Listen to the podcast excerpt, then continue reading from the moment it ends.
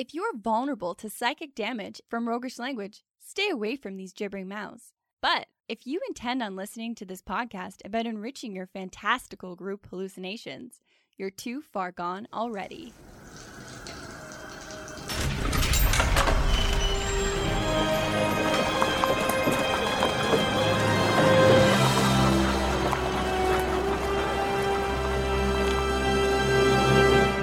Your next game is going to be more powerful combined, and here's why. In this episode, we find some answers to how can we use the idea of group dynamics in our role playing? And what's at the core of interesting character interactions? And how can we, as the DM, encourage characters to give a hoot about one another? Welcome to the Hook and Chance podcast. I'm Jordan. And I'm his brother Travis. You can tell that you wrote that intro because I don't think I would say give a hoot. Yeah, well, I think it's an appropriate expression of anger.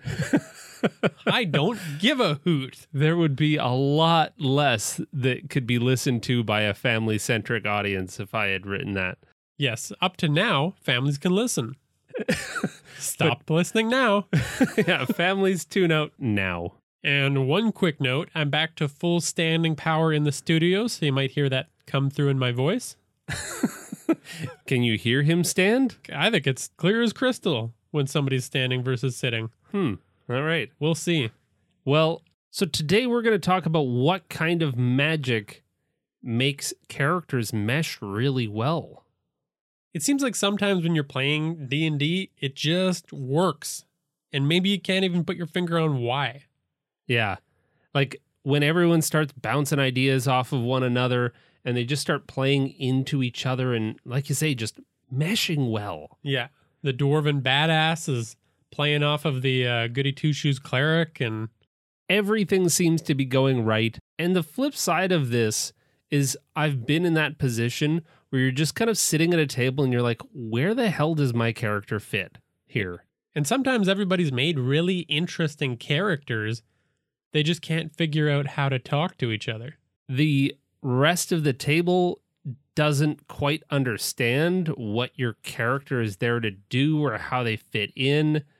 And so you end up just kind of sitting there quietly, waiting for your opportunity to jump in that may never come because you don't quite fit in this group. And it leads to a mournful, silent night. Sad. Don't go there. Well, this doesn't have to be the reality because just because you might be feeling that doesn't mean that you've made a bad character. It doesn't mean you don't belong in that group. It just means that there needs to be some synchronicity in all of these different characters, and maybe we haven't quite found that quite yet. And I think the final challenge that I have as a player is knowing when to hop in to get in that spotlight, to have your time to shine. And you might notice, like, I've played with people where it seems like it's always their time to shine. and that's the that's the flip side of this. You're either not getting enough time in the spotlight or you're getting too much. And that's because all of the party dynamics haven't quite been figured out. So where do all of these party dynamics come from? Well, we've seen it play out beautifully in movies and TV and it's really easy to pass it off as the fact that writers were able to write every single line of dialogue. They know exactly what they're doing. But we think that it's rather the characters were designed to play off of each other with some well established and really simple character trope ideas that we can replicate really easily in D&D. And we've danced around this before. Like in our references of TV shows like Brooklyn Nine-Nine or Community, where everyone seems to play off of each other really well. And that's largely because of a character that's been established and potentially tropes that they are leaning on to fill in all of the blanks, to give people the idea of who is who and what they're all about at a, at a moment's glance. And yes, these ideas are really simple, but they're a starting point for a really dynamic, fleshed out character. They're not the entire character. On the flip side, if you have that detailed character already, just lean into one of these tropes and all of a sudden they can mesh with a group a lot better. That's a really important point. And it all comes down to the summary of like tropes are good. Tropes are great. It often feels like, oh, this character feels tropey, and that means I haven't made a good character. To your point, you just haven't played that character long enough because the trope is where you start, and then your character develops and grows and changes from there. But based on that trope, it means that everyone could get on board a lot sooner. Yeah. Okay, well, let's start diving into that in the strategy stateroom. This is the strategy stateroom, where inventive and cunning tactics are crafted for when they're needed most. So there's character dynamics that come into play in parties of two all the way up to parties of six. And they all kind of build off of each other and they just give you a great place to slot your character and start role playing. And it's kind of cool because as you go through each one of those party levels and sizes, the dynamics change just ever so slightly, but they keep building one on top of the other. And they're so cool because, you know, when we're going through these, every time I think of a party of two, every single one that seems to pop to mind somehow fits that trope. And it's so perfect. And you go, why didn't I ever see that before? yeah. It becomes very apparent very quickly. so let's start at party of two. Okay, so what are a couple of classic parties of two that come to mind? Well, the comedic greats, Chris Farley and David Spade. Like in Tommy Boy. Yeah, they always kind of played similar characters in most movies that they were in together. Or say like Pinky and the Brain. Absolutely. It doesn't always have to be 100% comedic either because you've got diving into the fantasy genre. The Witcher and Dandelion make a pretty good duo. it's funny that you say that because The Witcher by himself is a pretty brooding, grim kind of person. And there's not a ton of laughs to be found when it's just The Witcher. But as soon as you throw Dandelion in there, all of a sudden, those games or those books just become a bit of a laugh riot. Like they're pretty good. And I think that they made him such a crucial part of the TV show because you can't have The Witcher fill a lot of screen time by himself. He's a badass, but he needs someone to play off of. Yeah. Yeah. Good point. What goes into the party of two? Well, it works well when the two sit on either side of multiple traits. Anything body, mind, temperament, bulky or agile, intelligent versus instinctual. They can have similar personalities and goals, even, but they need to have at least one major contrasting feature. Or even going back to our previous series uh, on mysteries, Sherlock and Watson. Absolutely. And in games where there's a lot of goals, if both of their ways lead to results, it makes for a really interesting journey as they kind of slowly learn each other's techniques and respect each other. Yeah, for who they are and and the approach that they take and the role that they play in that that duo. Yeah.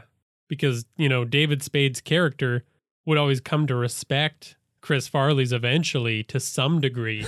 In the beginning, he just thinks he's a bumbling oaf. Well, and feeding into that is, of course, David Spade was never the hero that rose to the challenge. He was always kind of the pessimist who kind of shat all over any of Chris Farley's character's ideas all the way through. Just so much contrast. And this actually came up recently in a game of ours, too. We were playing with uh, the GM Tim DMing, but a couple of the characters were a Tabaxi and a Turtle, and they opposed each other simply on speed. The Turtle speaking very slowly, and the Tabaxi just being a mile a minute. And that jump started their entire interaction, which was really entertaining the entire game. And previously, neither of the players had met each other. Had- And- they, they didn't plan it out at all. Yeah, they figured it out as they went, and it went so well. It was like they had rehearsed it beforehand. Yeah. And I think the important point to make here is that no matter how big the party gets, if each member has some form of this dynamic, you've got gold everywhere you look. what are some of the different pairings that we can make to make this really easy on me as a player? How can I pair these two together? So you mentioned, you know, physical characteristics, but let's go through some of the other dynamics that are available. Well, a classic dynamic that's used is focus. So, a recent example of this is Deadpool and Cable in Deadpool 2, where Cable is a little bit sarcastic, but he's really straightforward and focused on his tasks and his goals. Well, they're both kind of sarcastic, but they contrast each other with Cable being definitely kind of edge lord, Yeah. very grim, comes from a dark future. like everything is depressing, and then Deadpool takes none of it seriously. So Cable falls into the hero role in this duo, and Deadpool falls into the weird one. If the hero acts like that, the weird one is then out of touch with reality, completely unfocused. Their intention is just to have fun. and that goes back to so many of the original examples that we brought up. Like, usually one of them is just scatterbrained.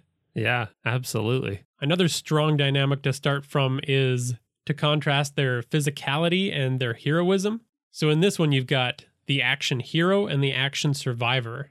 And the action hero is physically impressive, an incredible fighter. They've got a wild amount of confidence and they end up pulling off incredible looking stunts. And sometimes they trade off those more realistic life skills for their badassery. So they're not good at like Very good. average yes. person things. And then the action survivor starts their journey off as a normal person, typically physically unimpressive. They're the ones that are squirrely, they dodge things, they're just trying to survive. They don't face things head on. Boy, I can already think of so many. this is so commonly done. Like every movie that The Rock is in, he is paired with a physically unimpressive person, whether it's like uh, Central Intelligence with Kevin Hart or The Rundown with Seann William Scott. Like he's always so, because he's just physically, you can't hide it. Yeah. And that is so true of both of those characters that he played is that yeah they have something missing from their daily life that they're trying to discover and then you've got these everymans that are just reacting to the the insanity that has just become normal for some of these people Yeah. And filling in their gaps. You know, Kevin Hart usually steps in in scenarios that don't require just brash heroism. Okay, so that's that's good. I can already start to see where in certain games, like I have a large Goliath. I need to start playing into that for that character. Yeah, totally. And if we get one of the other characters on board, that'll be a really awesome interaction. Well, and weirdly enough, in retrospect, I've built that character to be both sides of that same coin. And what I need to do is have some conversations with other players at the table and find my counterpoint so that that character doesn't have to try to embody both of those those traits. Yeah, living in a void. Yeah. Okay, so where this theory kind of breaks down is when you add a third person in there. How do you counterpoint each other when there's three of you?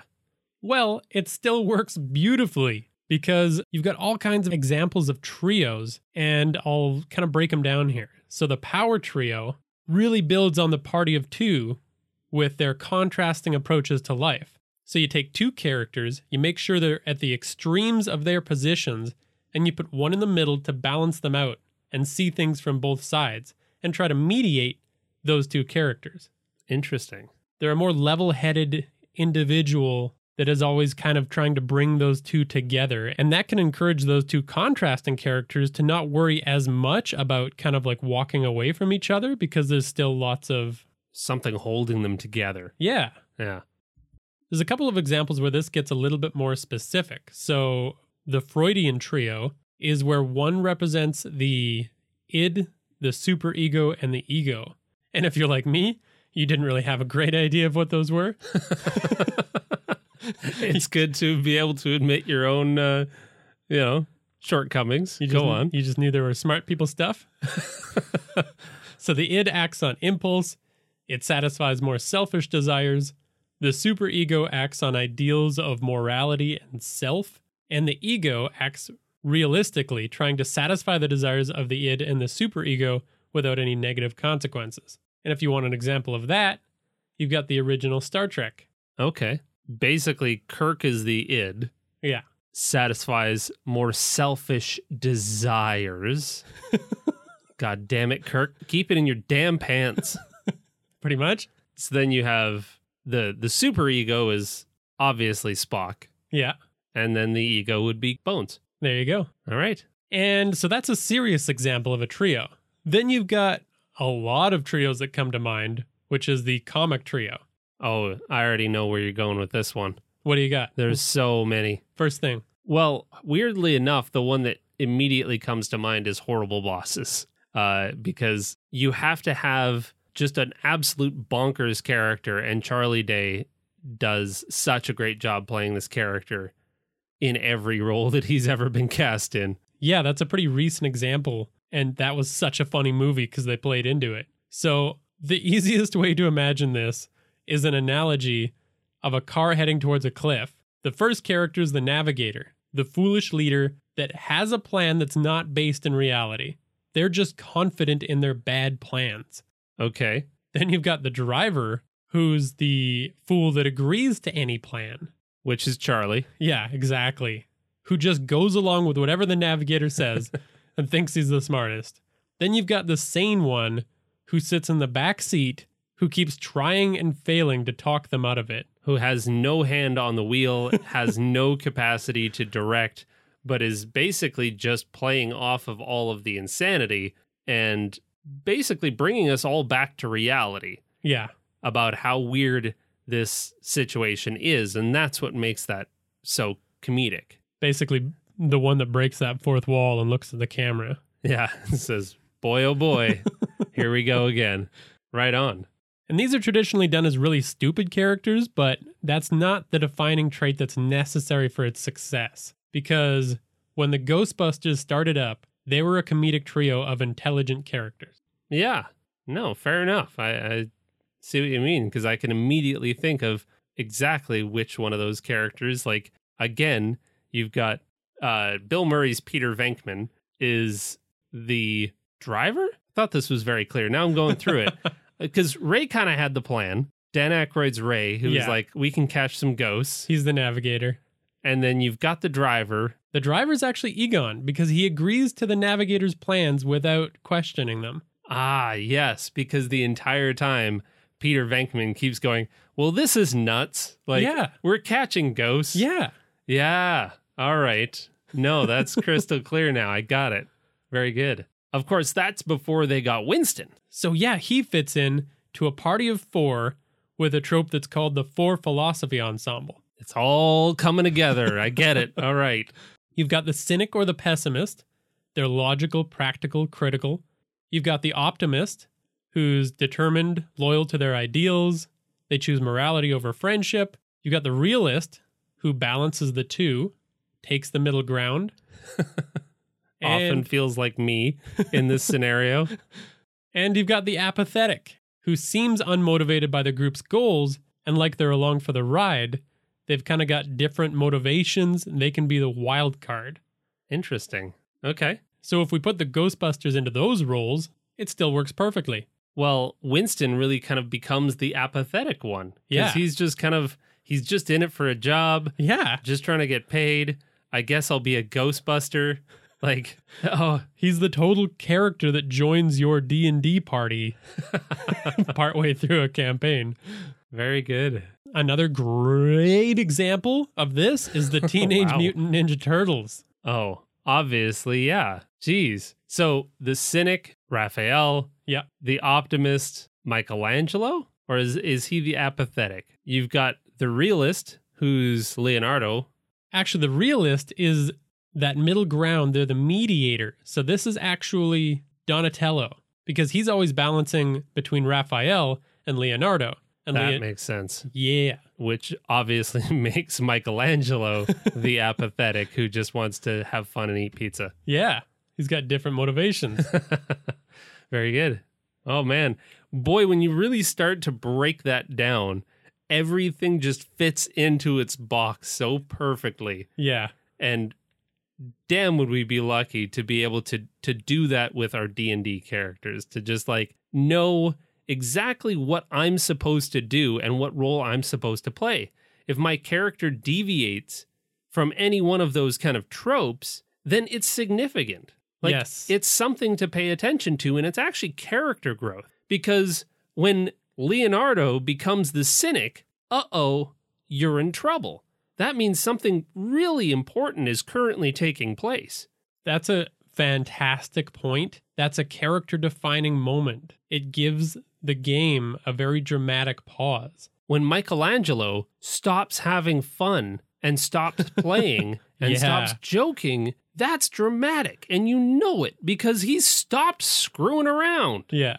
It's like, okay, things are getting serious. Even Michelangelo's paying attention. Well, I'm assuming you have another final character ensemble for five. Yes, let's step it up to five. So in this one, you've got, and we're building on tropes here. They all have different names in these different configurations, but they're all kind of the same thing. Okay. You've got the leader, usually level headed, charismatic, a mastermind, headstrong. You've got somebody to contrast the leader, the lancer. They butt heads often, but often end up as friends. So, again, going back to the very beginning, the leader and the lancer just have opposing traits. Okay. So they're kind of like a duo Yeah. within this set of, of five. Yeah. You've got the smart one. They're physically weak, but they're going to do all the figuring out the weird, clever shit. Okay. You've got the big one who directly contrasts the smart one. They can play off of each other really well. They're often the strongest member of the party. And you've got the heart, who's the peacekeeper of the group. They are the key to making everything work together as a team. So that's really interesting. So basically, you do have two duos Yeah. and then a, a fifth member that binds everybody together. yeah.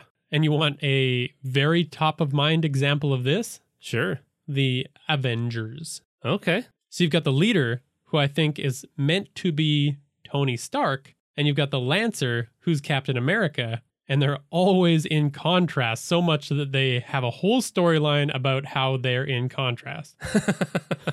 Fair enough. I wonder though if they do switch roles from time to time. Like depending on the story that I'm trying to tell uh, and who it's central to, whether it's more central to Tony Stark or more central to Captain America, the two are going to switch roles as they're always opposing each other. But because this story's about say the the leader at least this portion of the story, you know, that person steps into that role, but we've always got that counter. I think you're absolutely right. And the leader as a title doesn't mean they necessarily need to be like in D&D terms, they don't need to be the face of the party or anything like that. They just have usually characteristics like as I said, level-headed, the mastermind, headstrong, confident. Yeah, I follow. Then, going down the list, you've got the smart one is Dr. Bruce Banner, Interesting. who always contrasts the big one, Thor. I was going to say, like, who's going to be the big one in this scenario? But, and again, throughout the entire thing, they just went head to head. They were constantly at odds and just kind of like in a playful, I'm the biggest kind of way. Yeah. They made an entire movie about it. Exactly.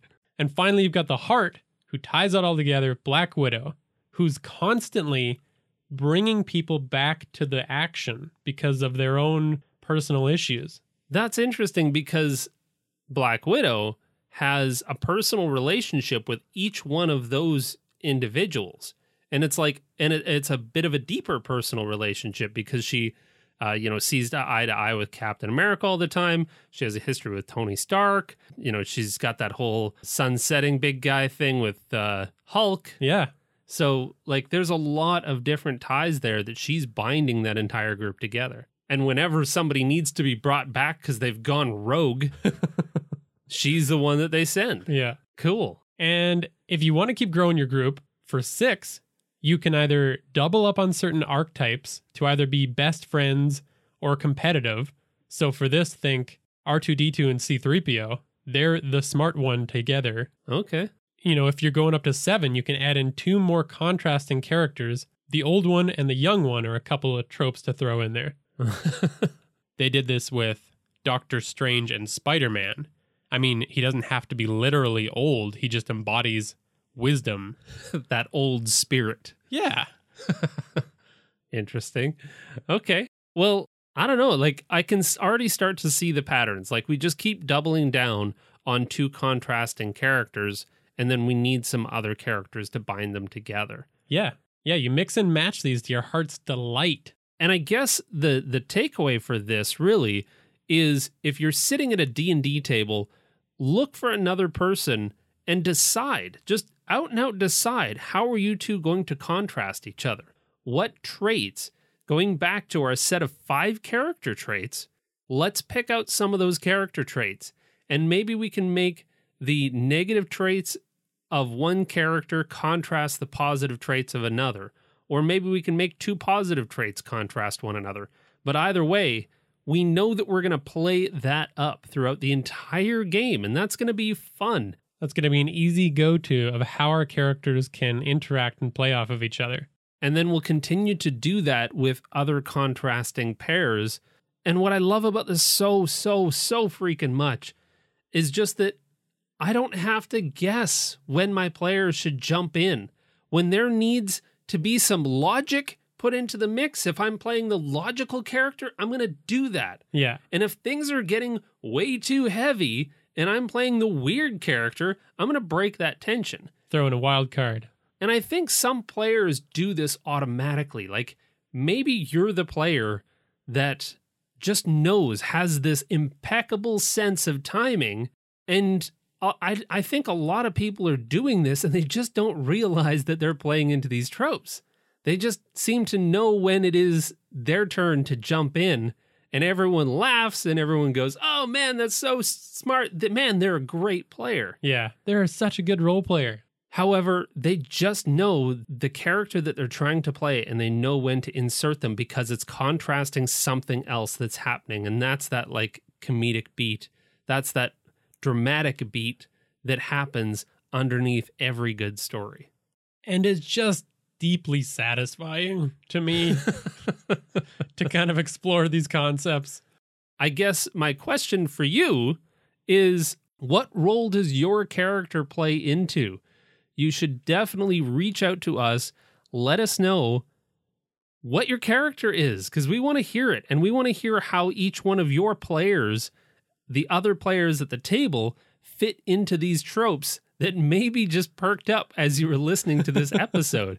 Because I know for me, it certainly did. Yeah. Like every character that we played well, thinking back on it, falls into one of these categories. Yeah. And again, I'm going to have to go back through and look at all of my list of characters and go, oh boy, in a group of, you know, usually four. I think we have a couple of games that have three players in them. Yeah. And I'm going to have to kind of analyze that and go back to this list and just reference it and figure out what kind of character am I going to play. But yeah, I, I have a lot of homework to do. I got to go back through and, and really analyze some characters. And have a hoot of a time. You can find some references to all that we've talked about in the show notes. So if you need a, a little reminder, Just go to our website. yeah, you can go to the website. And yeah, like I said, let us know. Let us know how this uh, impacted you and your game. And if you're actually able to practice it, boy, do we want to hear from you because we just hope that this is helping. That's a good because. Oftentimes we have no idea. So let's uh, move on to our second segment Millie's Shop of Wonders. What? What magical trinket can't you discover among the shelves in Millie's Shop of Wonders? Okay, so this Millie's Shop of Wonders is going to start a little weird, but bear with me while I get to the good stuff. Oh boy, when you set up like that. Not that weird, to be fair. The help action in D&D. Do you know it? yes, I never use it That's true. Neither do I. because all eyes are on me and it's the me show. Yes. And who gives a shit what you're trying to do? Pay attention to my epic badassery as I unfurl my muscles and spells. Wow. Unfurl your muscles like a ship does sails. Yeah, like a bunch of carpets unfolding, unrolling all over my body. I am the saggy muscle fighter. That is deeply upsetting. Oh, that's my character. Gross. Okay, anyways, yes, it's a very good action to take in combat. And just as a recap, if you don't know it, You can lend your aid to another creature in the completion of a task. When you take the help action, the creature you aid gains advantage on the next ability check it makes to perform the task you are helping with, provided that it makes the check before the start of your next turn. An advantage is a great thing to have, whether you're just any old player or, or if you're a rogue. Like, you can give advantage to anybody at any time. Just grease up the works, make things go smoother.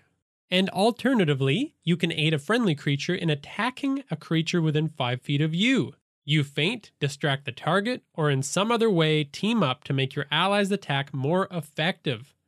If your ally attacks the target before your next turn, the first attack roll is made with advantage. Advantage! That's, yeah, that's awesome. That's all I crave. So good. So the only downside, like you said, you've got to stop thinking about how to be the most badass person in the room for just a second. and that's so hard to do. Yeah, don't ask me to stop being selfish because I won't do it. But think about how many things that this can give a huge boost to. Helping the rogue get sneak attack, Yeah. helping the barbarian negate their reckless attack disadvantage. Oh, I had never considered that one. Yeah, barbarian swinging like normal all of a sudden, doing smash damage. Okay, so again, going back to the the duo, Sorry, I didn't mention that, but that's where this is all coming from. Help your buddies and you become tighter. so I need a halfling rogue with my Goliath barbarian so that we can play this whole game where I'm given uh, advantage and I'm given advantage back, and both of us are just knocking shit out of the park. Yeah, you're a team in combat as well as in the role play. I'm the halfling and I'm coming down and I'm farting on the bad guy's toes while your barbarian goes in and swings for the fence. Why does it always go there? Like all of the examples just go to some kind of fart. That stands to reason that you could do things like helping spellcasters with powerful hit or miss spells. They will decimate if they can hit. And if they don't, then you're screwed. Yeah, And you've burned a very high level spell slot for no reason when your party could be helping you. exactly. They could sacrifice, you know, if they're out of their major resources, they can just help you and do a big wallop. Where is all of this leading to? Like, yes, we should all use the help action. Point made. just like we all should i don't know be better people in general Yes, we should all drink our vegetables and say hi to the mail carrier. selfish Don't say hi to me. Where this is going? This is a millie's shop of wonders so you better be leading towards a wonder of some kind I had an idea for a wonder. So tell me if I'm weird, but yes you know those little colorful gel treats that when you go to the Froyo shop? yeah the little like uh yeah they're, they're like a, a thin little squishy membrane Fruity flavors? yeah filled with fruit juice Yeah. Sure, So okay. imagine those. yeah But here's what they do. Oh i'm eating those in combat Yeah, yeah, yeah. Those are little good little combat snack. i want to play a barbarian that has like combat snacks This is like i need to sit down for a moment and have my snack Yeah. You burn their entire move just to sit and then have a snack and then stand back up. Worth Uh. a round for sure. great Okay, so I'll I'll introduce this item and then I'll tell you why it's so useful. And you can flavor it however you want for your game, but I went with a Faerun inspired flavor. So, it's inspired by a civilization from another plane. Clever botanists harnessed the flora of that place and produced something that imitates their mental and physical agility, but not nearly to the level they'd initially hoped. okay So we're talking about quicklings from the Feywilds, ah little creatures that just zip around. those they're so much fun if you have never used a quickling in your game you have to because they're just they're so amusing I think they move at like 120 feet yeah around. yeah they're impossible to catch so ingesting one of these orbs subtly speeds up your ability to process what's happening around you, increasing your awareness of what your allies are doing in combat and allowing you to respond to it. okay So these are the abilities that I was thinking these little gems could have. Enhance awareness. So once in the next 10 minutes, you can take the help action as a bonus action. Whoa. I know it's super simple, but it kickstarts that kind of help mindset without forcing your players to actually sacrifice their cool thing. Interesting. So you're proposing that by just throwing a magic item that gives it to you as basically a gimme for a couple of times will just introduce the idea and get players kind of more familiar and feeling good about using the help action once they're able to see how freaking powerful it is. Yeah. And like play around with it a bit without making that sacrifice. Learn what it can do. And just figuring out when you are very unlikely to be able to successfully do something. For instance, if you are 35 feet away from a target and you know that you can use your full movement, but you still won't be able to attack that round, instead, you move part of it and use the help action with a big dis- distraction or something like that. But this would really allow you to make the full movement and still use the help action once you got there. That's a super good point, too. Nice. And after the fight, I think this can just give characters badass bonding moments. Like when you're able to do that in combat, you've got something to talk about when it's all over. When the big giant with the double bladed axe was that close to chopping off somebody's noggin, you know, the two paired up and were able to fell it before it could do that real damage. Hey, you see when I farted on his toes? don't don't fart on people's toes. It's not nice. well, that's a that's a really interesting idea for a, a magic item. I like that because not only is it just a neat magic item to have, but it's actually instilling good player behavior. yeah, hopefully uh, your party enjoys it. And just as a rule tweak, if you do like this idea, I came up with another idea for how to use that enhance awareness. So you could say that it's got a recharge of five or six. So you pop the little berry, you can take the help action as a bonus action. It's active for one minute, and like a dragon's breath weapon, if you roll a d6 and you get a five or a six, you get that ability back. Absolutely. I like that. Or if you've got a particularly challenging player that really wants the center of attention, you just throw this at them for like constantly for for six rounds in a row and then go look at that. Now you ha- now you should go around helping everybody and you can still get an attack in. And if you don't you're a doink. And i don't use that word lightly. Of course you don't.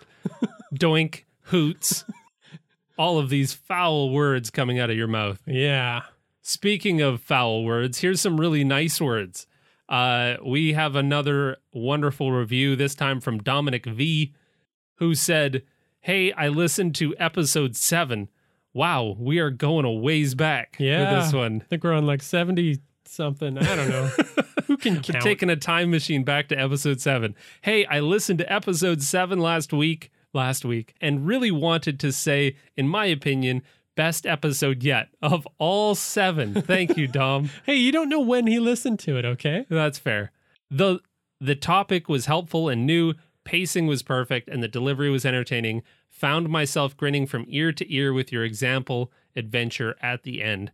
Brought me back to the real reason I play D&D, an occasional great tale, a chance at improv, and continued fun among friends. Looking forward to more Oh, that got me in the feels. Whenever you talk about the real reason we play D&D, for the chuckles, for the chuckles to get together as friends, have some beer and just share just a cool story.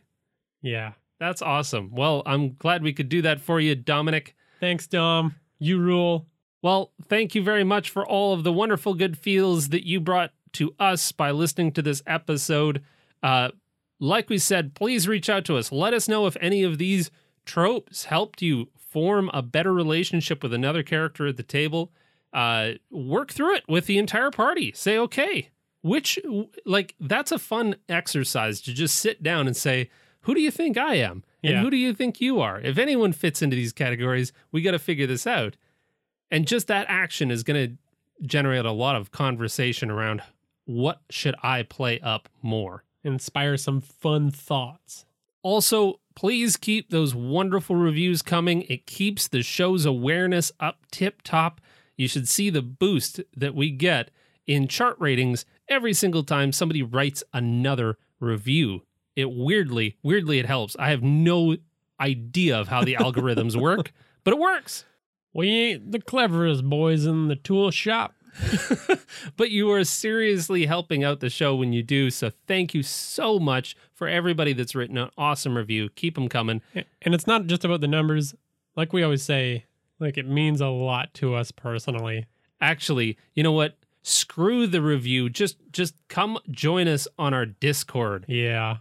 It's really satisfying to talk to you folks on there. Reach out to us. We are more than happy to chat and uh hear about your games, hear about what's working and what's not. And it fuels more topics for this show. So, thank you very much to Tabletop Audio for the sound effects that you heard in this episode. You can follow us at Hook and Chance on Twitter, Facebook, Instagram, and Reddit. Thanks, for for listening. listening, and Have a doink of a hoot and fart on some toes. That one's going to be great out of context.